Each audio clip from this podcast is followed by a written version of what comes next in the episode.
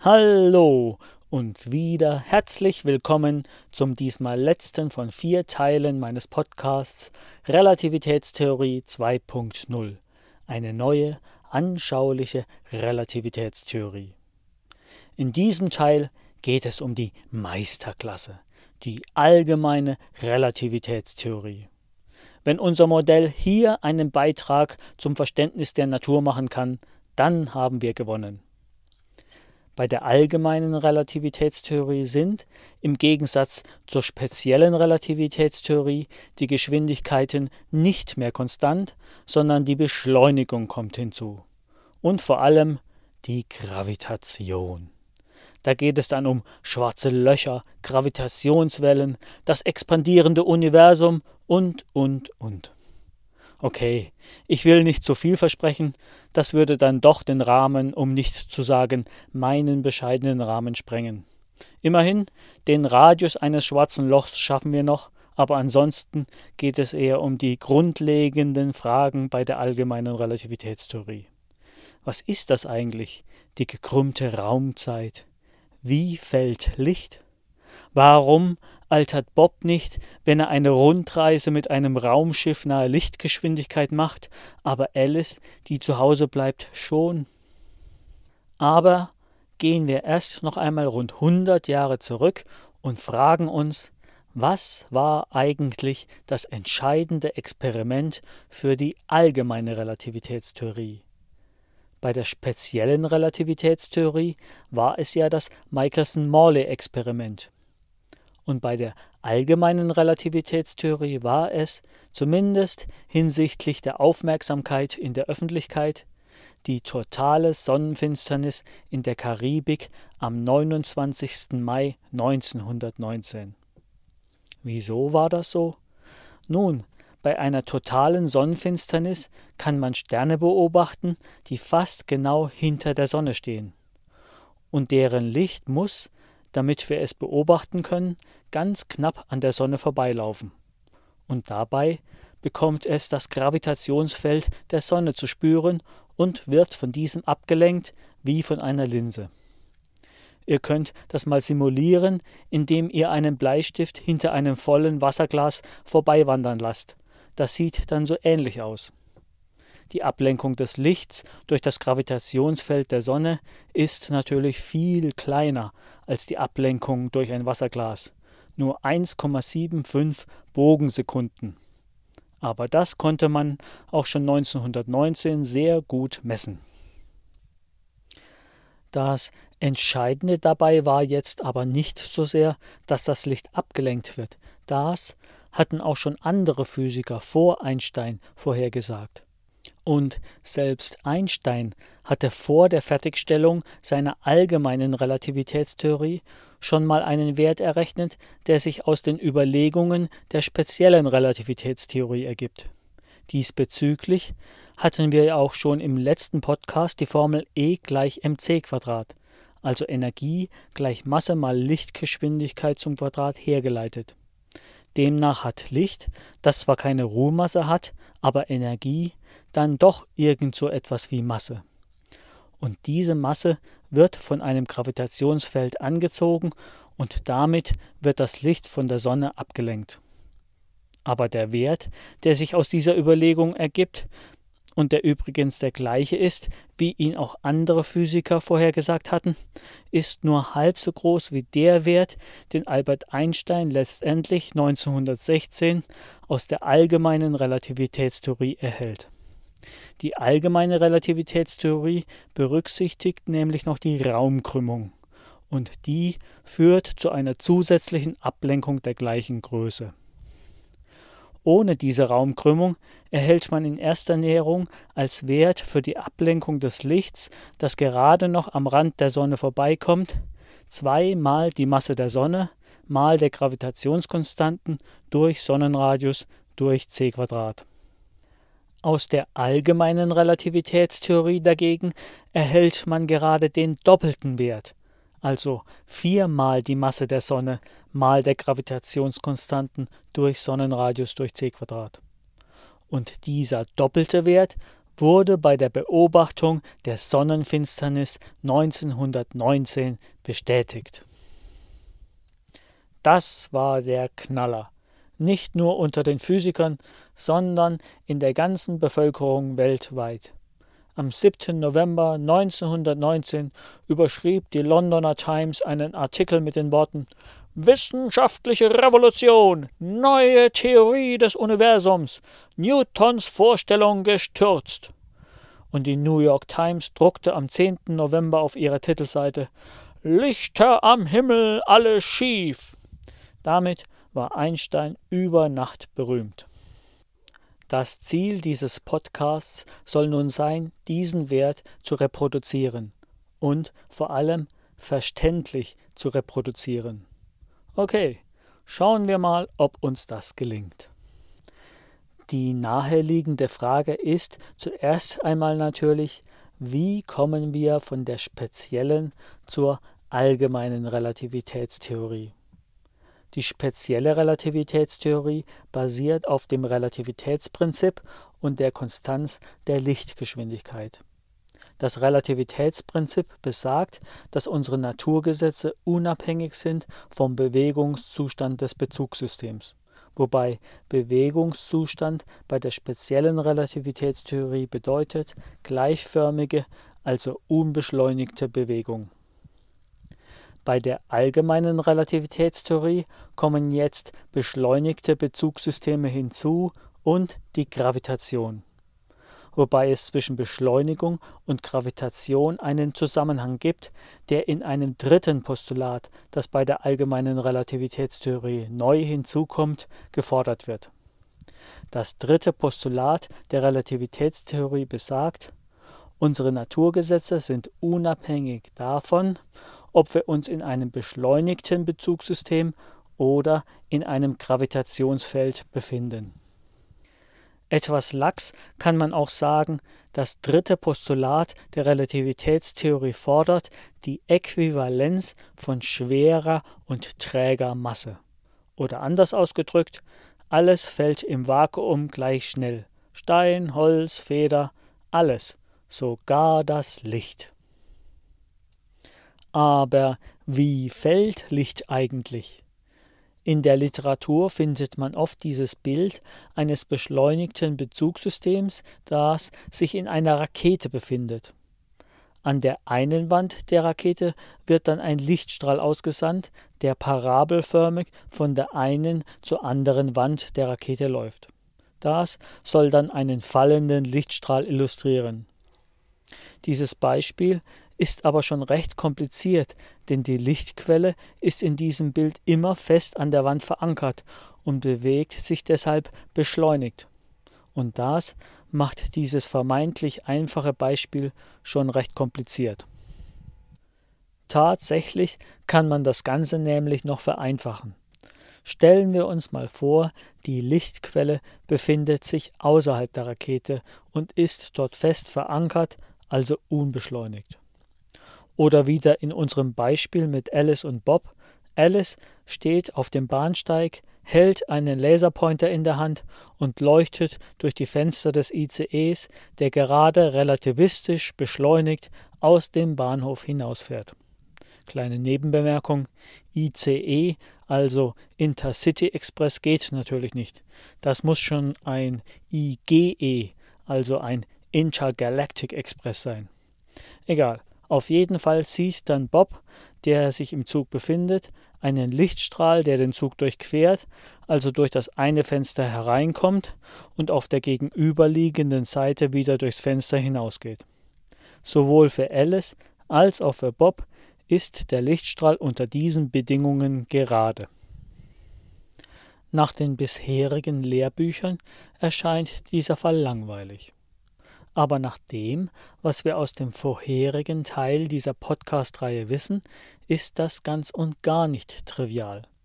Bob sieht nämlich einen seitlich driftenden Lichtstrahl, dessen seitliche Driftgeschwindigkeit immer größer wird, dessen Wellenfronten also immer stärker gekippt bzw. geschert sind. Wir kommen darauf gleich nochmal zurück, nämlich im Zusammenhang mit der Gravitation. Zunächst überlegen wir uns aber erst einmal, was für Bewegungen in Richtung der Beschleunigung passiert. Also nicht Lichtstrahlen, die quer durch den Zug laufen, sondern von hinten nach vorn. Dazu brauchen wir eine dritte Beobachterin. Wir nennen sie Carol. Carol sitzt am Anfang des Zuges, während Bob sich am Zugende befinden soll. So, und Bob sendet jetzt einen Lichtstrahl in Richtung Carol aus, also in Richtung der Beschleunigung. Das Entscheidende ist jetzt, dass in der Zeit, die das Licht vom Zugende bis zum Zuganfang braucht, unser ICE oder besser gesagt unser IGE, also dass der IGE in der Zeit, die das Licht vom Zugende bis zum Zuganfang braucht, aufgrund seiner super starken Beschleunigung schon wieder etwas schneller geworden ist. Jetzt kommt aber wieder der Doppler-Effekt ins Spiel. Doppler-Effekt, wir erinnern uns, je schneller man sich von einer Lichtquelle entfernt, desto tiefer wird der Ton. Das heißt, desto kleiner wird die Frequenz, da man ja der Welle davonläuft. Jetzt muss man genau genommen das aber auch noch relativistisch betrachten. Dann ändert sich nämlich zusätzlich noch die Wellenlänge, da ja das Produkt aus Wellenlänge und Frequenz immer die Lichtgeschwindigkeit sein muss. Und die ist ja für alle Beobachter gleich groß. In diesem Fall bedeutet das, dass das Licht langwelliger wird. Man spricht hier, wenn die Lichtquelle sich von uns oder analog, wenn wir uns von der Lichtquelle entfernen, von einer Rotverschiebung des Lichts. Das habt ihr vielleicht schon einmal gehört. Das Universum expandiert und deshalb ist das Licht aller Galaxien, das uns erreicht, rot verschoben. Wichtig für unseren Fall ist jetzt, dass die Änderung der Frequenz in erster Näherung proportional zum Abstand zwischen Bob und Carol ist. Denn je größer der Abstand, desto länger braucht das Licht ja von Bob zu Carol und umso größer der Geschwindigkeitszuwachs. Und natürlich ist die Änderung der Frequenz auch noch proportional zur Beschleunigung unseres Intergalactic Express. Gut. Und was fangen wir damit an? Nehmen wir jetzt einmal an, die Frequenzen, die Carol und Bob messen und dann natürlich auch vergleichen, seien die Taktraten zweier baugleicher Uhren.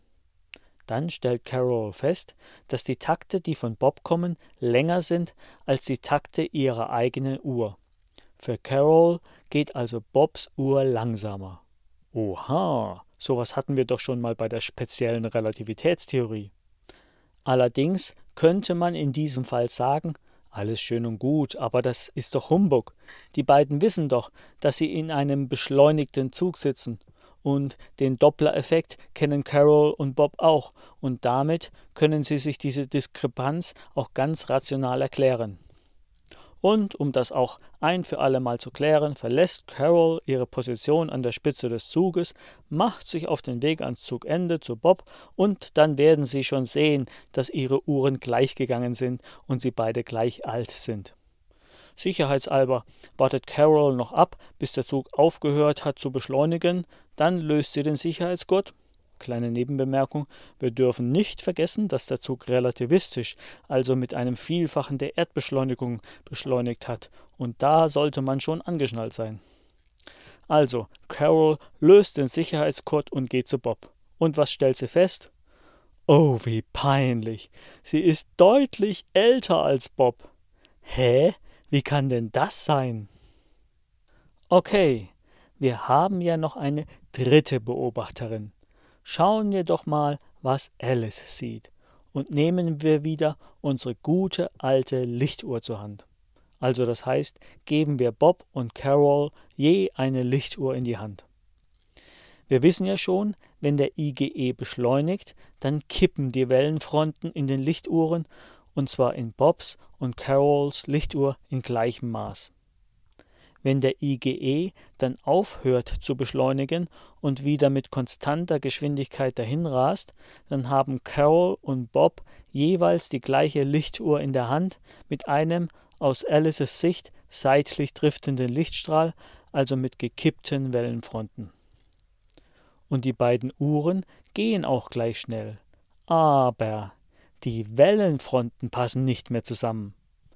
Verlängern wir eine gekippte Wellenfront aus Carols Uhr bis hinter ans Zugende zu Bob, dann liegt diese Wellenfront, da sie gekippt ist, weit vor der entsprechenden Wellenfront aus Bobs Uhr. Die Wellenfronten aus Carols und Bobs Uhr sind nämlich nicht um denselben Punkt gekippt worden, sondern Bobs Wellenfronten um einen Punkt bei Bob und Carols Wellenfronten um einen Punkt bei Carol. Das ist ungefähr so, wie wenn ihr die Hände vor euch links und rechts vom Teller flach auf den Tisch legt. Dann hebt ihr die Hände etwas hoch und dreht beide Handgelenke in die gleiche Richtung. Ähm, also wenn ihr gerade im Auto oder auf dem Fahrrad sitzt, bitte nicht die Hände vom Lenkrad nehmen. Also, wenn ihr die Hände dreht, dann sind die Handflächen die Wellenfronten. Genauer gesagt, die Handflächen sind Teil der Ebenen, die die Wellenfronten bilden. Aber nur, wenn die Handflächen waagrecht sind, sind sie Teil derselben Ebene, also Teil derselben Wellenfront. Werden die Handflächen gekippt, dann sind sie Teil von zwar parallelen, aber unterschiedlichen Wellenfronten. Nur wenn ich den ganzen Oberkörper kippe, so als würde ich ein Flugzeug imitieren, bleiben die Handflächen Teil derselben Ebene und die Wellenfronten von Carols und Bobs Lichtuhren verhalten sich ebenso, als wenn ich nur die Handflächen kippe. Aus Alices Sicht laufen Bobs und Carols Uhren also tatsächlich während der ganzen Beschleunigungsphase gleich schnell. Aber die Gleichzeitigkeit verschiebt sich. Das heißt, die Uhren erfahren einen unterschiedlichen Phasenschub aus Sicht des jeweils anderen.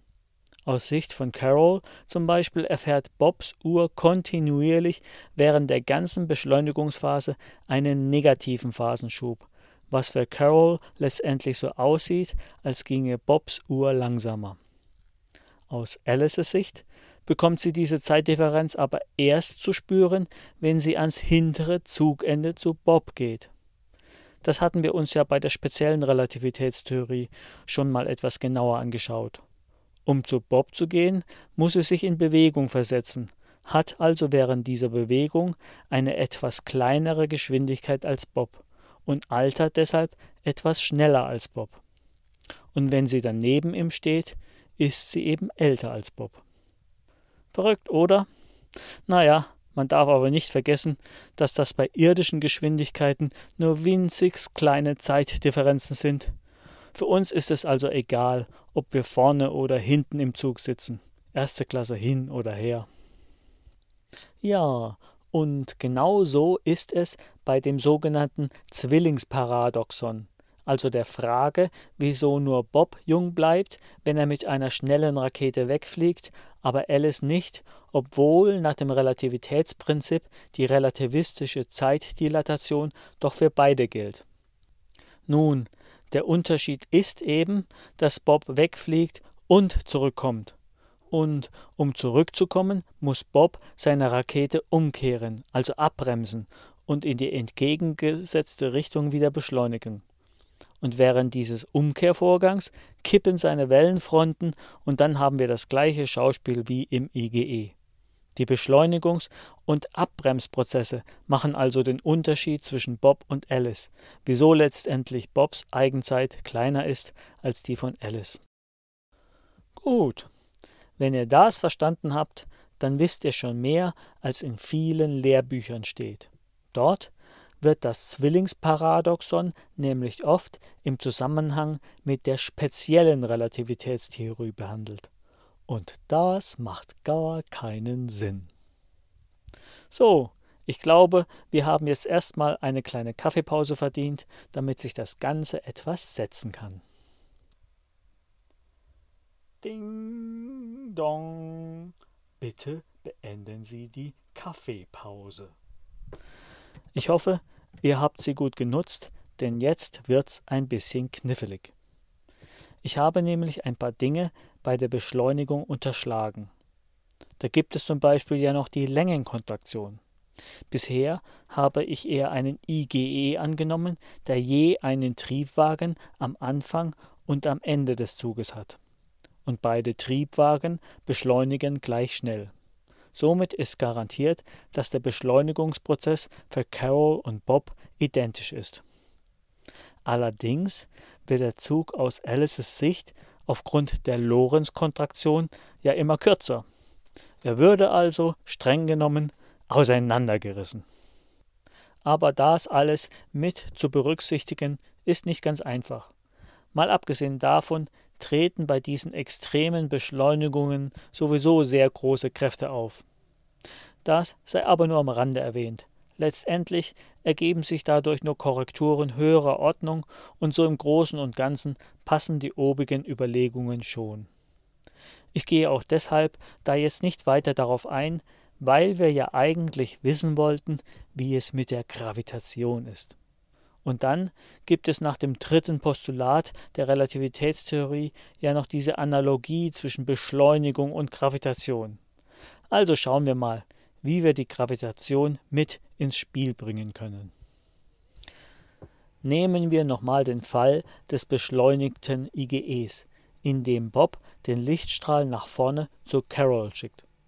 Statt den IGE zu beschleunigen, könnten wir, zumindest in einem Gedankenexperiment, ja den Zug mal nicht beschleunigen, sondern senkrecht aufstellen, so wie einen Turm. Dann spüren Carol und Bob statt der Trägheitskraft durch die Geschwindigkeitszunahme die Gewichtskraft aufgrund der Erdbeschleunigung. Wäre der Zug die ganze Zeit im Weltall und wären die Fenster verdunkelt, dann könnten Carol und Bob zwischen diesen beiden Fällen auch nicht unterscheiden. Das ist eben gerade das dritte Postulat der Relativitätstheorie. Und da Carol und Bob zwischen den beiden Fällen nicht unterscheiden können, würde Carol nach wie vor bei dem Lichtstrahl, den Bob zu ihr geschickt hat, eine kleinere Frequenz messen, als Bob angibt. Aber wie können wir das jetzt erklären?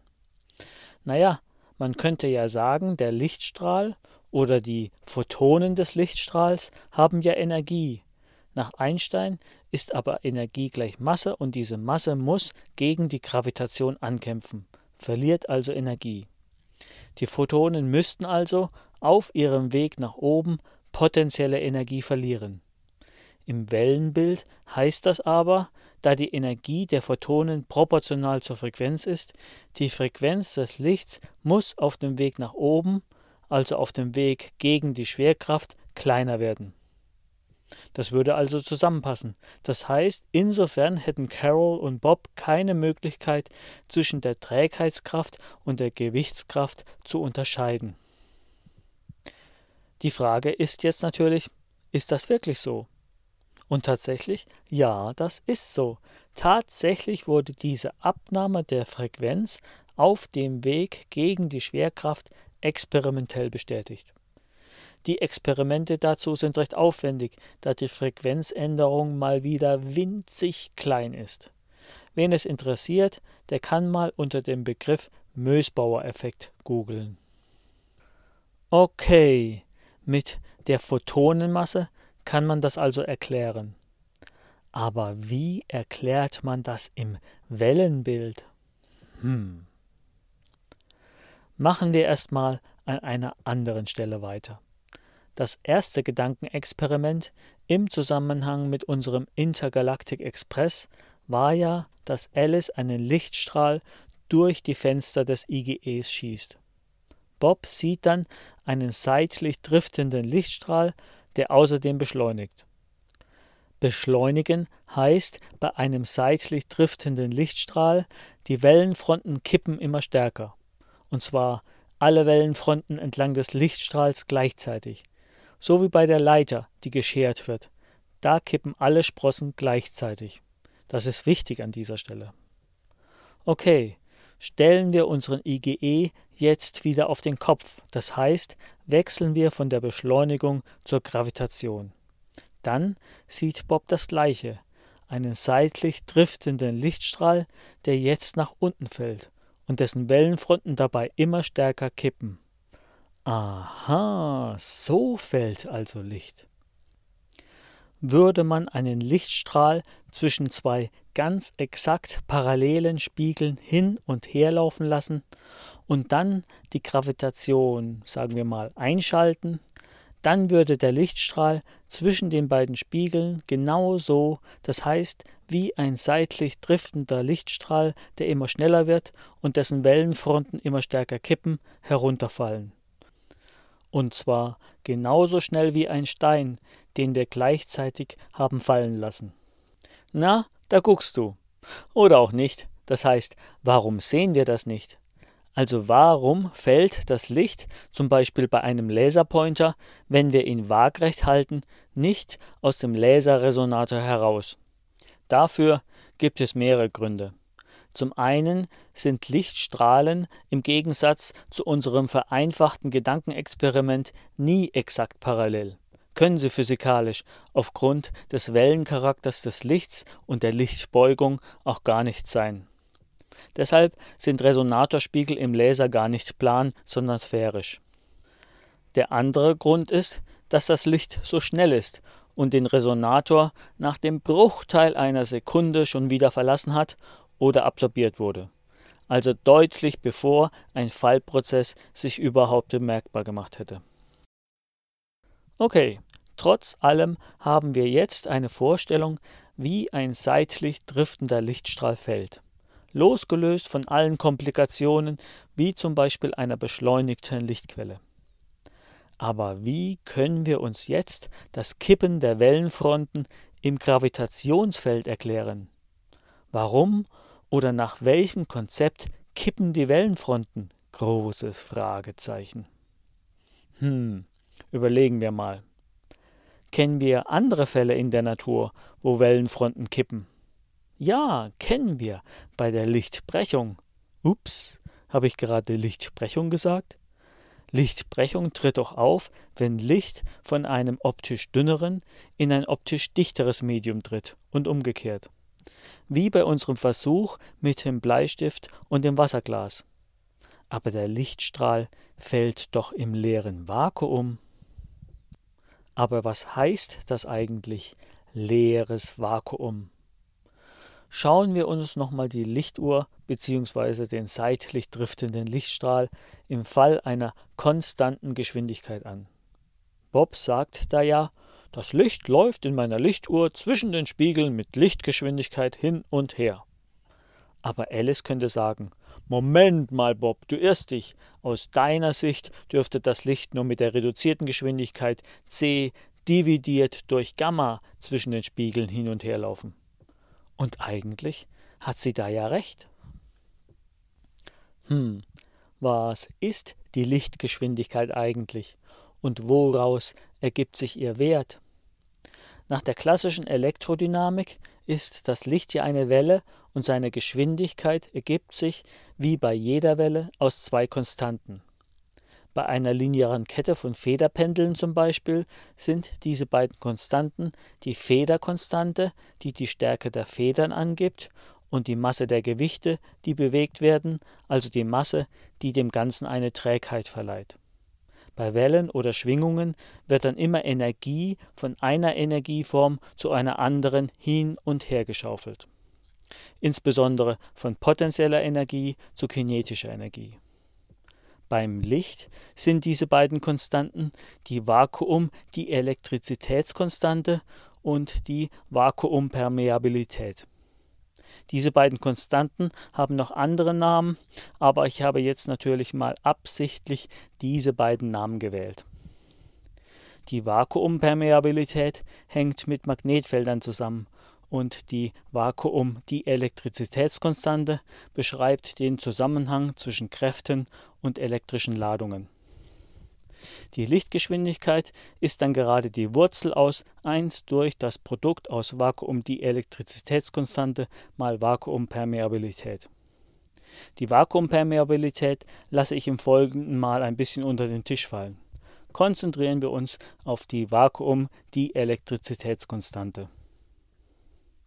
Wenn also Alice sagt, hey Bob, du misst die falsche Lichtgeschwindigkeit, dann könnte sie auch sagen, hey Bob, du misst die falsche Vakuum, die Elektrizitätskonstante. Jetzt ist aber alles relativ. Das gleiche könnte auch Bob zu Alice sagen. Und wer hat jetzt recht? Beide? Keiner? Irgendwie fand ich das schon immer sehr unbefriedigend. Und im Prinzip hatten wir diese Diskussion ja auch schon im Zusammenhang mit der speziellen Relativitätstheorie und der Zeit und so weiter. Viel wichtiger aber ist hier, wenn keiner weiß, wie groß die Vakuum die Elektrizitätskonstante jetzt wirklich ist, wer sagt mir dann, dass die Vakuum die Elektrizitätskonstante überhaupt konstant ist? Was ist das überhaupt, das Vakuum? Vor Einstein sprach man vom Äther. Aber was steht in der mobilen Version von Wikipedia Stand Dezember 2020 zum Thema Äther? Falsches und widerlegtes Konzept eines tragenden Mediums der Strahlenausbreitung. Aber auf wen oder was beruft sich diese Aussage überhaupt? Ich weiß es nicht. Ich kenne keine Quellenangabe dazu. Und deshalb stelle ich jetzt mal eine Behauptung auf, für die man in vergleichbaren Fällen im Mittelalter durchaus hätte auf dem Scheiterhaufen landen können. Gott sei Dank gibt es heutzutage keine Scheiterhaufen mehr, aber als Querdenker kann man da schon mal abgestempelt werden. Egal, schauen wir einfach mal, was rauskommt. Wobei ich euch darauf hinweisen muss, dass ihr ab hier selber dafür verantwortlich seid, ob ihr weiterhin zuhört oder nicht. Okay, da sich die spezielle Relativitätstheorie allein anhand der Wellennatur des Lichts und der Materie ja offensichtlich so wunderbar erklären lässt, und da eine Welle nun mal ein Medium braucht, in dem es sich ausbreitet, und da die Diskussion um den Äther sowieso so konfus ist, führe ich jetzt den Äther einfach mal wieder ein. Ich würde ihn allerdings nicht Äther nennen, das hört sich ein bisschen altbacken an. Wie wäre es mit Vakuum die Elektrikum? Die Vakuum die Elektrizitätskonstante gibt es ja schon. Und momentan haben wir ja quasi den Fall, ich zitiere frei nach dem Roman Der Mann ohne Eigenschaften, also wir haben nicht den Fall ein Stoff ohne Eigenschaften, sondern wir haben den Fall eine Eigenschaft ohne Stoff. Nebenbei bemerkt, ich denke, dass das der Unterschied zwischen der Mathematik und der Physik ist. Die Mathematik sucht Eigenschaften und die Physik sucht die Gegenstände, die zu diesen Eigenschaften passen. Ich verkneife mir jetzt weitere Kommentare dazu. Mir jedenfalls ist eine solche Mathematik zu abstrakt. Also, Vakuum die Elektrikum. Wenn jemand eine bessere Idee hat, ich bin da offen. Aber ich gehe noch weiter. Ich habe ja vorhin gesagt, dass ein beschleunigter, seitlich driftender Lichtstrahl so aussieht, als würde er sich in ein optisch dichteres Medium hineinbewegen. Deshalb nehme ich jetzt mal an, oder besser gesagt, ich versuche es mit einem Modell, bei dem die Gravitation dadurch hervorgerufen wird, dass sich das Vakuum um ein Massezentrum optisch verdichtet. Optisch in Anführungszeichen, weil das ja für alle Wellentypen gelten muss, auch für Materiewellen. So ganz abwegig ist das übrigens nicht, denn Sterne werden in der Astronomie ja schon als sogenannte Gravitationslinsen bei der Beobachtung weit entfernter Galaxien mit einbezogen. Aber was heißt jetzt optisch verdichtet? Nun, in einem optisch dichteren Medium, wie zum Beispiel Glas, läuft das Licht langsamer.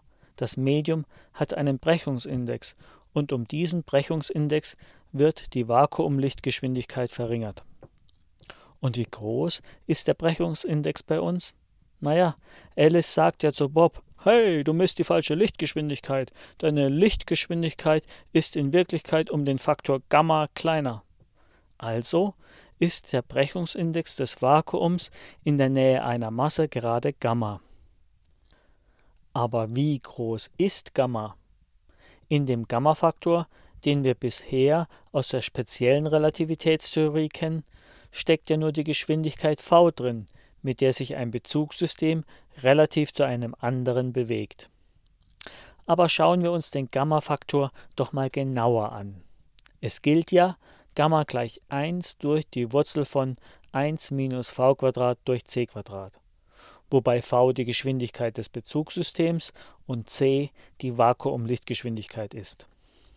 So, und jetzt erweitern wir den Bruch v durch c im Zähler und Nenner um die Masse m. Dann steht da m mal v durch m mal c mc kennen wir das nicht irgendwoher? Energie gleich Masse? Das ist doch die Ruheenergie eines Körpers. Und mv ist das bekannt? Na, Schulphysik, Nachtigall, ich höre dir tapsen.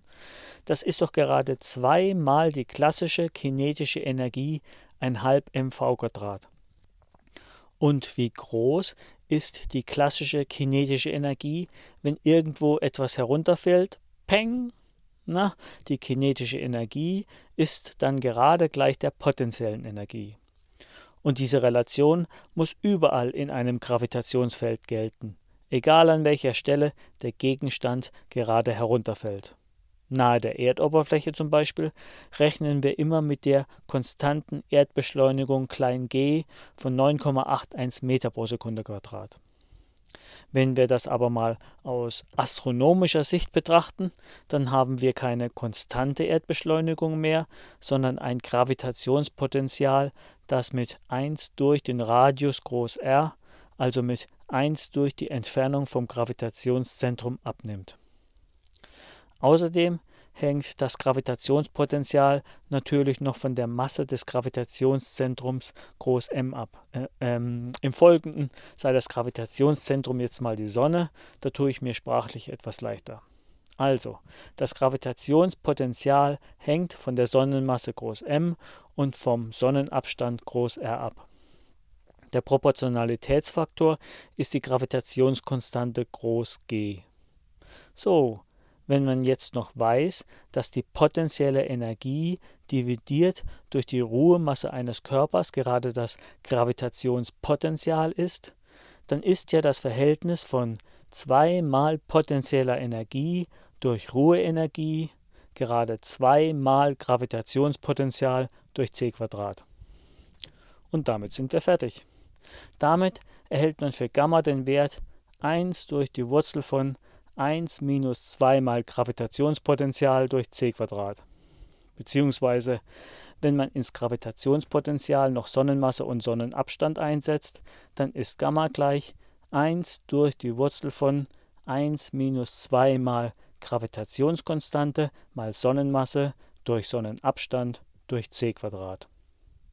Oder mit Groß G für die Gravitationskonstante, Groß M für die Sonnenmasse und Groß R für den Sonnenabstand, dann gilt Gamma gleich 1 durch die Wurzel aus 1 minus 2gm durch rc. Wir haben jetzt also im Gamma-Faktor die Geschwindigkeit v bzw. das Quadrat davon durch das Gravitationspotenzial ersetzt. Jetzt war es ja aber so, dass die Geschwindigkeit v einen maximal möglichen Wert hat, nämlich die Lichtgeschwindigkeit c. Wenn v gegen c geht, dann geht Gamma gegen unendlich. Und wie sieht es jetzt mit dem Gravitationspotenzial aus? Das muss doch dann auch einen maximal möglichen Wert haben. Statt v zum Quadrat haben wir jetzt also das Doppelte des Gravitationspotenzials also 2 mal Gravitationskonstante groß G mal Sonnenmasse groß M durch den Sonnenabstand groß R. Und das darf maximal auch nur c zum Quadrat groß werden. Das heißt aber, dass der Abstand zur Sonne nicht kleiner werden darf als 2 mal g mal m durch c Quadrat. Wenn wir uns also einem Sonnenabstand von 2 gm durch c Quadrat nähern, dann geht Gamma gegen unendlich. Das heißt, dann bleibt die Zeit stehen. Den Abstand 2 mal Gravitationskonstante mal Sonnenmasse durch c Quadrat nennt man deshalb auch den Ereignishorizont oder den Schwarzschildradius. 2gm durch c Quadrat ist der Radius eines schwarzen Lochs. Na, das war doch gar nicht so schwer, oder? Ansonsten, falls ihr nicht mehr mitgekommen seid, mein Tipp, einfach nochmal hören. Ich habe übrigens das Buch, aus dem ich letztendlich nach vielen anderen Büchern mein Wissen über die bisherige Relativitätstheorie gezogen habe, mindestens fünfmal von vorne bis hinten durchgelesen, bis ich es so einigermaßen verstanden habe. So, damit haben wir jetzt also einen Gamma-Faktor, der vom Gravitationspotenzial abhängt und einen Brechungsindex in Anführungszeichen, der umso größer wird, je näher wir an ein Gravitationszentrum kommen. Damit können wir ganz wunderbar das Kippen der Wellenfronten beim seitlich driftenden, fallenden Lichtstrahl erklären. Außerdem können wir nun die Geschichte mit den Uhren von Carol und Bob in einem beschleunigten Zug jetzt auch auf den senkrecht stehenden Zug übertragen, wo nicht die Beschleunigung, sondern die Gravitation wirkt. Wobei hinten im Zug jetzt unten im Gravitationsfeld entspricht und vorne im Zug entspricht oben auf dem Berg. Unten ist er näher am Gravitationszentrum und damit ist der Gamma-Faktor oder der Brechungsindex dort größer. Das heißt, das Licht in der Lichtuhr läuft unten langsamer. Je näher wir uns also an einem Gravitationszentrum befinden, desto langsamer vergeht die Zeit.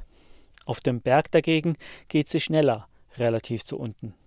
Die Aussage Bergluft hält jung stimmt also gar nicht. Hm.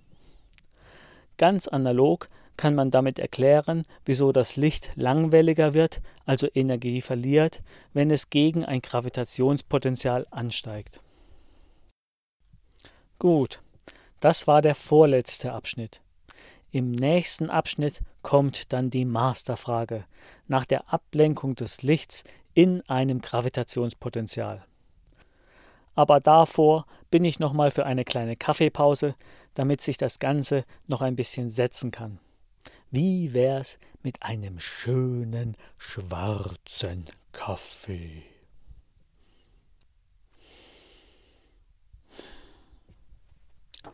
Okay, Endspurt. Jetzt kommt die Masterfrage. Können wir mit diesem Lichtmodell und dem potentialabhängigen Brechungsindex die richtige Ablenkung des Lichts berechnen, das nahe an einem Stern vorbeigeht. Auf den Rechenweg gehe ich an dieser Stelle nicht näher ein. Ich nehme das Ergebnis vorweg, denn das Ergebnis ist leider Nein. Herauskommt, dass die Ablenkung gleich zweimal das Gravitationspotenzial durch c Quadrat, also zweimal groß G mal groß M durch RC Quadrat ist. Das ist der gleiche Wert, der auch schon vor Einstein mit Hilfe klassischer Theorien herauskam. Der richtige Wert, der die allgemeine Relativitätstheorie mit berücksichtigt, ist doppelt so groß. Sütalor, würde da der Franzose sagen.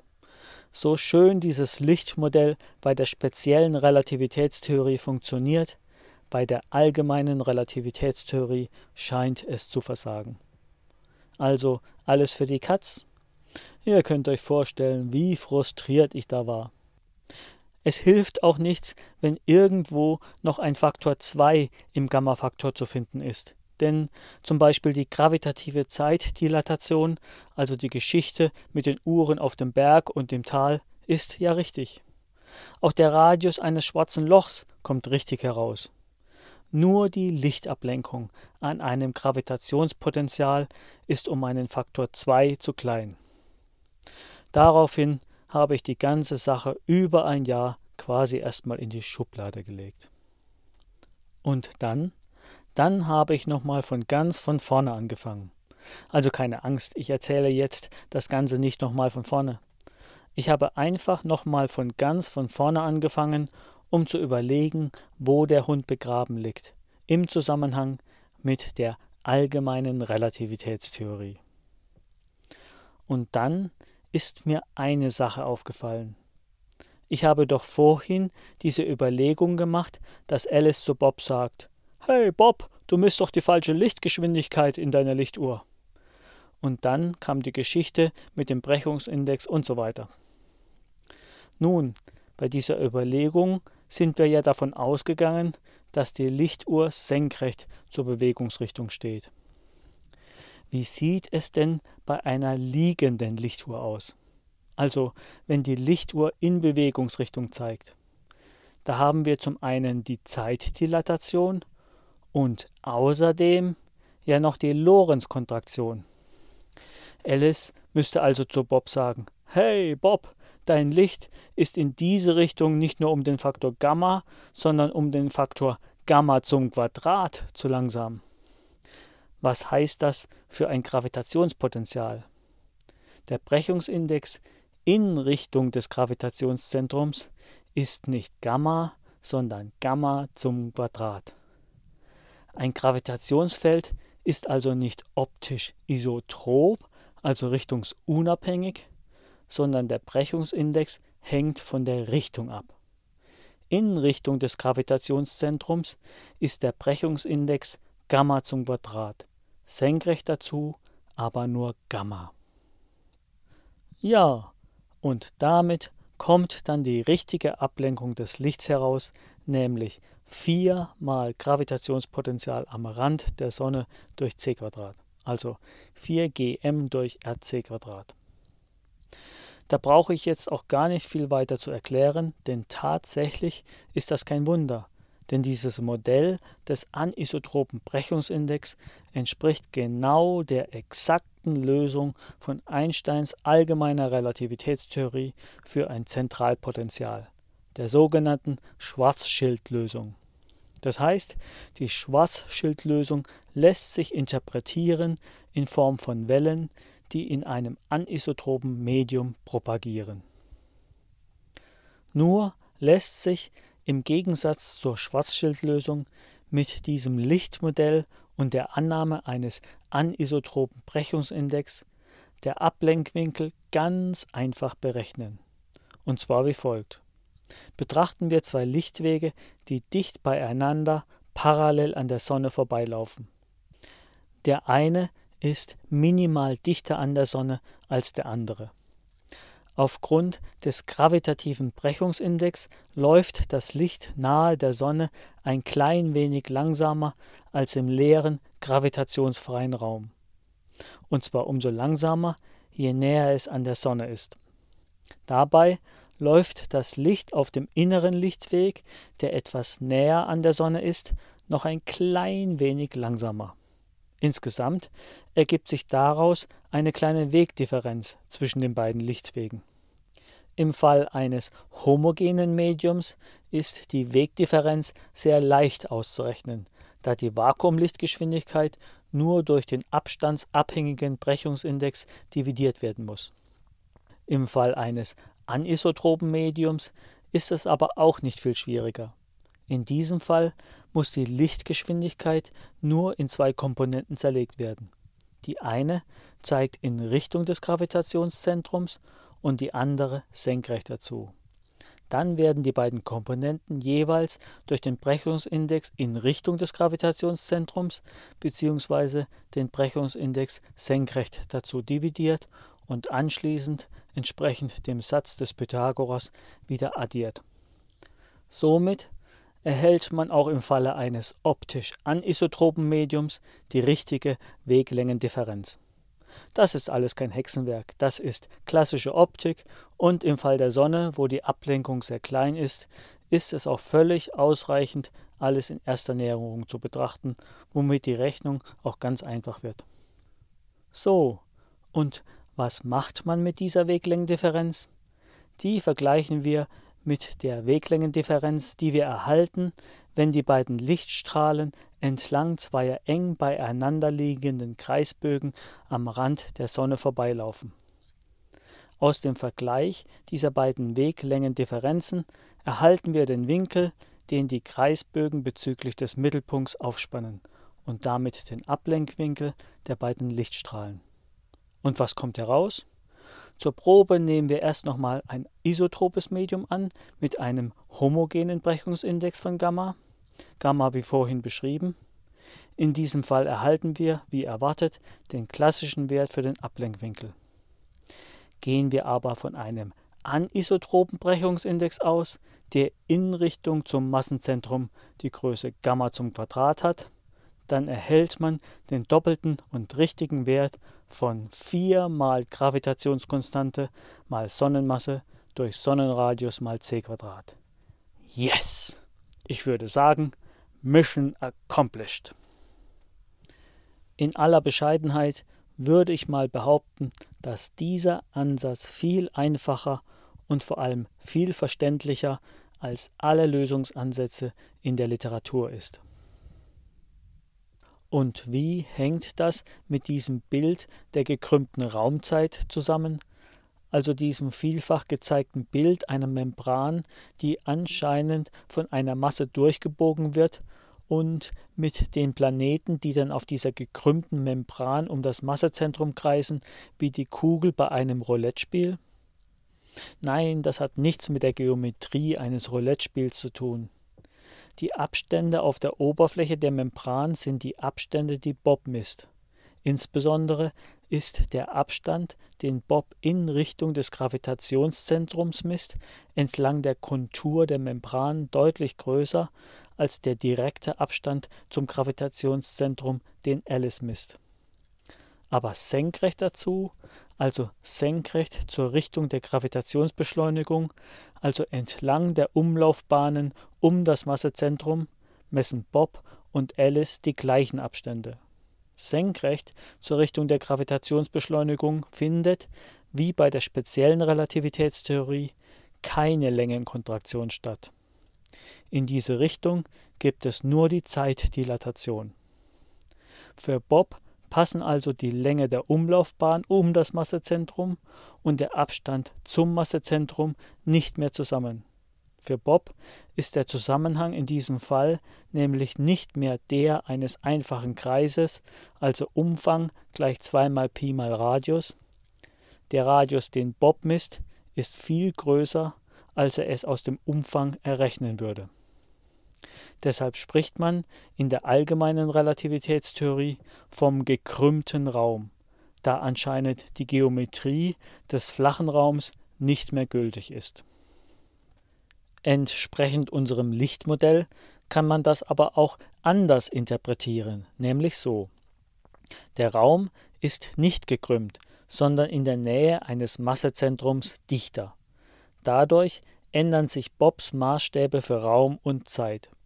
Für die Zeit gilt, die Lichtuhr geht langsamer, weil der Brechungsindex in der Nähe des Massezentrums größer wird und der Lichtstrahl deshalb langsamer zwischen den Spiegeln hin und her läuft. Und für den Raum gilt, aufgrund der Anisotropie des Brechungsindex wird in Richtung des Massezentrums auch Bobs Längenmaßstab kürzer. Anders ausgedrückt, die Krümmung der Raumzeit in Einsteins allgemeiner Relativitätstheorie wird im Lichtmodell ersetzt durch eine variierende Lichtgeschwindigkeit. Die kürzesten Wege in der gekrümmten Raumzeit entsprechen jetzt den kürzesten optischen Lichtwegen. Ihr habt jetzt also die Wahl zwischen dem bisherigen Modell der Relativitätstheorie, dass die Raumzeit gekrümmt ist, oder ihr sagt, Raum und Zeit sind, wie sie sind, nur die Maßstäbe, die wir an die Welt anlegen, sind nicht universell, es sind unsere, uns eigenen Maßstäbe, unsere Eigenzeit und unsere Eigenlänge. Und diese Maßstäbe verändern sich je nachdem, wo und wie wir uns gerade durch den Raum bewegen. Diese ominöse vierdimensionale Raumzeit hat eigentlich keine größere Bedeutung, Raum und Zeit hängen nur insofern zusammen, als es bei der Änderung der Maßstäbe für Raum und Zeit eine gewisse Korrelation gibt. Und wie ist das jetzt mit der Lichtablenkung im Bild der gekrümmten Raumzeit, also der durchgebogenen Membran?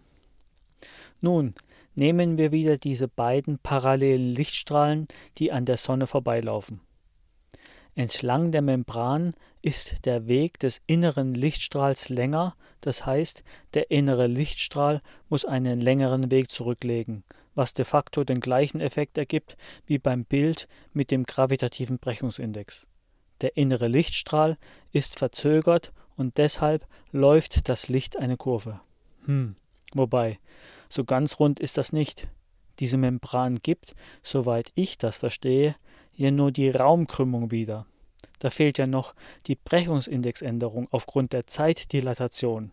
Mit anderen Worten, das Licht wird ja auch ohne Raumkrümmung abgelenkt, also bei Annahme eines homogenen Brechungsindex. Das war ja gerade das klassische Bild der Lichtablenkung durch ein Gravitationspotenzial. Also gut, ehrlich gesagt, ich weiß es auch nicht so genau. Könnte es sein, dass das Membranmodell gar nicht vollständig ist? Auf jeden Fall haben wir dieses Problem beim Lichtmodell mit dem anisotropen Brechungsindex nicht. Damit versteht man jetzt übrigens auch, was den Mond auf seiner Bahn hält, vorausgesetzt, man akzeptiert, dass für Materiewellen das gleiche gilt wie für Lichtwellen. Die Seite des Monds, die der Erde zugewandt ist, läuft durch ein Vakuum, das etwas dichter ist und läuft deshalb etwas langsamer und somit fährt der Mond eine Kurve, immer schön um die Erde herum.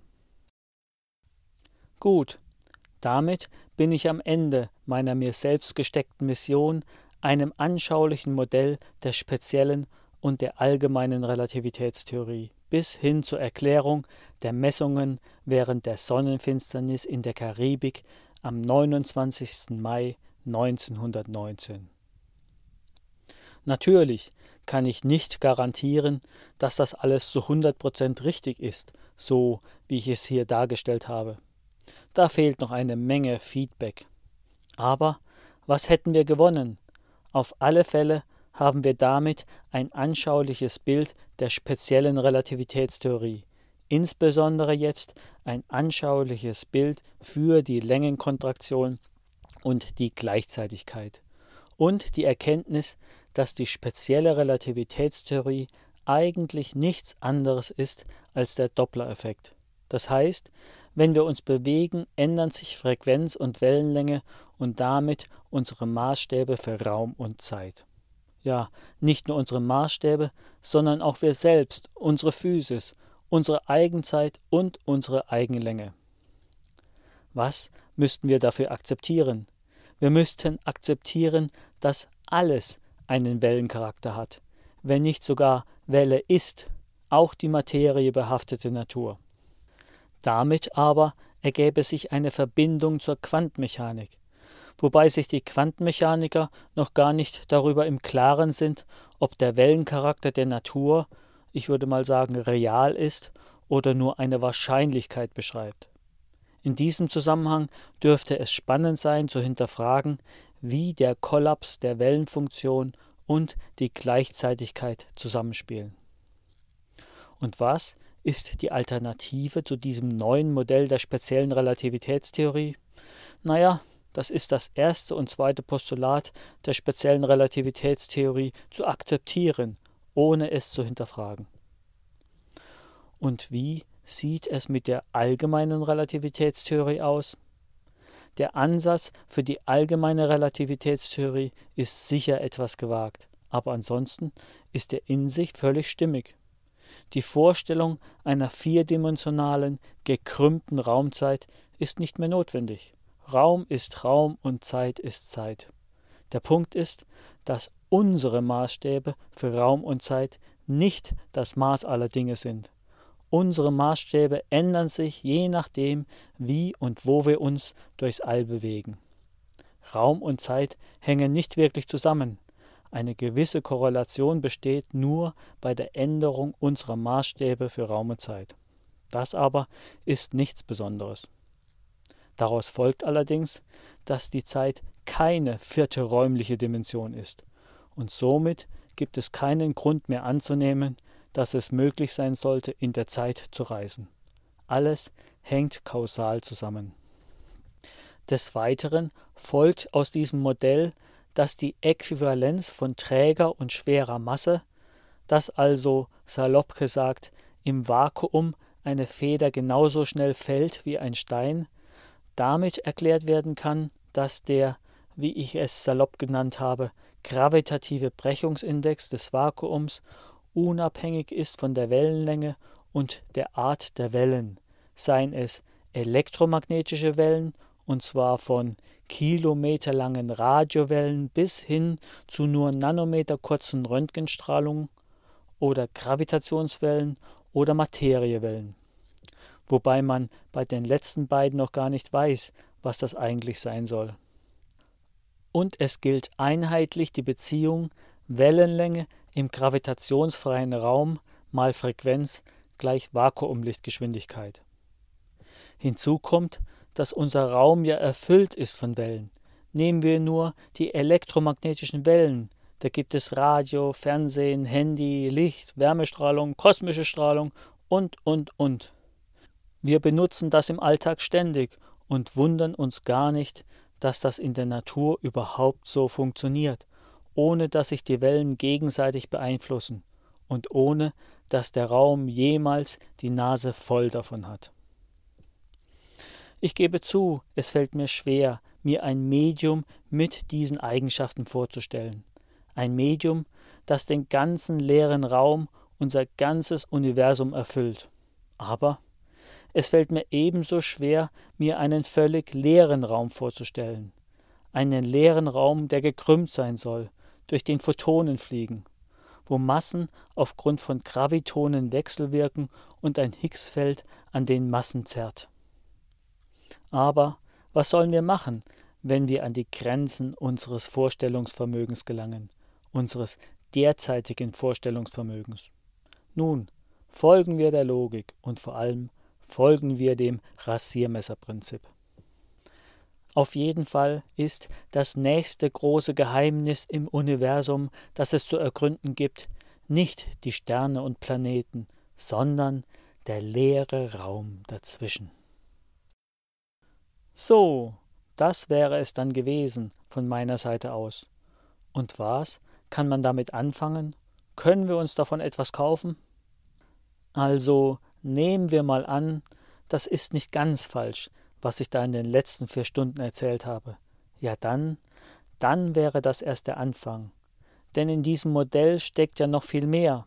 Dann könnte man die ganze Relativitätstheorie nochmal unter diesem neuen Aspekt beleuchten.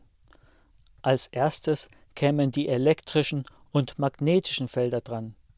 Dann kann man sich überlegen, wie das mit bewegten und beschleunigten Gravitationsfeldern ist oder rotierenden Feldern. Lässt sich die Ladung irgendwie einbauen? Was sind Gravitationswellen? Welchen Einfluss hat ein Gravitationsfeld auf Gravitationswellen? Gibt es andere Gravitationskräfte? Das heißt, ist die Dichteänderung des Vakuums immer anisotrop oder vielleicht auch mal isotrop? Wie ist das jetzt mit dem Kollaps der Wellenfunktion? Fragen über Fragen. Aber vielleicht bekommen wir so früher oder später doch eine Idee davon, was das Vakuum ist. Auf jeden Fall gibt es da noch unendlich viel zu entdecken. Wir stehen erst am Anfang und deshalb Relativitätstheorie 2.0. Dann kommt 2.1, 2.2 und wenn wir das Vakuum verstehen, 3.0 und so weiter. Wenn wir uns überlegen, welchen Fortschritt die Technik in den letzten 100 Jahren seit der Entdeckung der Relativitätstheorie gemacht hat, da können wir sehr wohl auf die nächsten 100 Jahre gespannt sein. Oder besser gesagt, da könnt ihr auf die nächsten 100 Jahre gespannt sein. Denn ich bin jetzt fast 57 Jahre alt und werde wohl vieles nicht mehr erleben. Und, ehrlich gesagt, beneide ich euch deshalb ein bisschen darum. Aber ich will nicht jammern. Wie hat Alexander Gerst in seiner YouTube-Nachricht an seine Enkelkinder gesagt? Übrigens, dieses Video müsst ihr unbedingt ansehen. Alexander Gerst hat gesagt, ein Tag an dem man über seinen Horizont hinausgeschaut hat, ist ein guter Tag. Und in den fast 40 Jahren, in denen ich mir nun schon Gedanken über Raum und Zeit gemacht habe, hatte ich einige solcher guten Tage. Ich kann und will mich also nicht beklagen, denn ich weiß auch, ich bin nur eine Welle im Ozean des Universums. Übrigens, in diesem YouTube-Video Nachricht an meine Enkelkinder schaut Alexander Gerst aus der internationalen Raumstation auf unseren wunderschönen blauen Planeten runter. Unser kleines, einsames und zerbrechliches Raumschiff Erde, wie es durch die unendlichen Weiten des Alls gleitet. Und er entschuldigt sich bei seinen Enkelkindern für den ganzen Mist, den wir euch hinterlassen werden. Ich möchte mich dieser Entschuldigung gerne anschließen. Ich allein kann daran aber leider auch nicht viel ändern. Deshalb soll dieses Podcast mein Geschenk an euch, an die zukünftigen Generationen sein. Macht etwas draus. Und bedenkt immer, was ich euch ganz am Anfang meines Podcasts gesagt habe. Niemand kann euch wirklich sagen, was die Wahrheit ist. Ihr müsst selbst entscheiden, wofür ihr einsteht. Also, in diesem Sinne, macht's gut. Servus.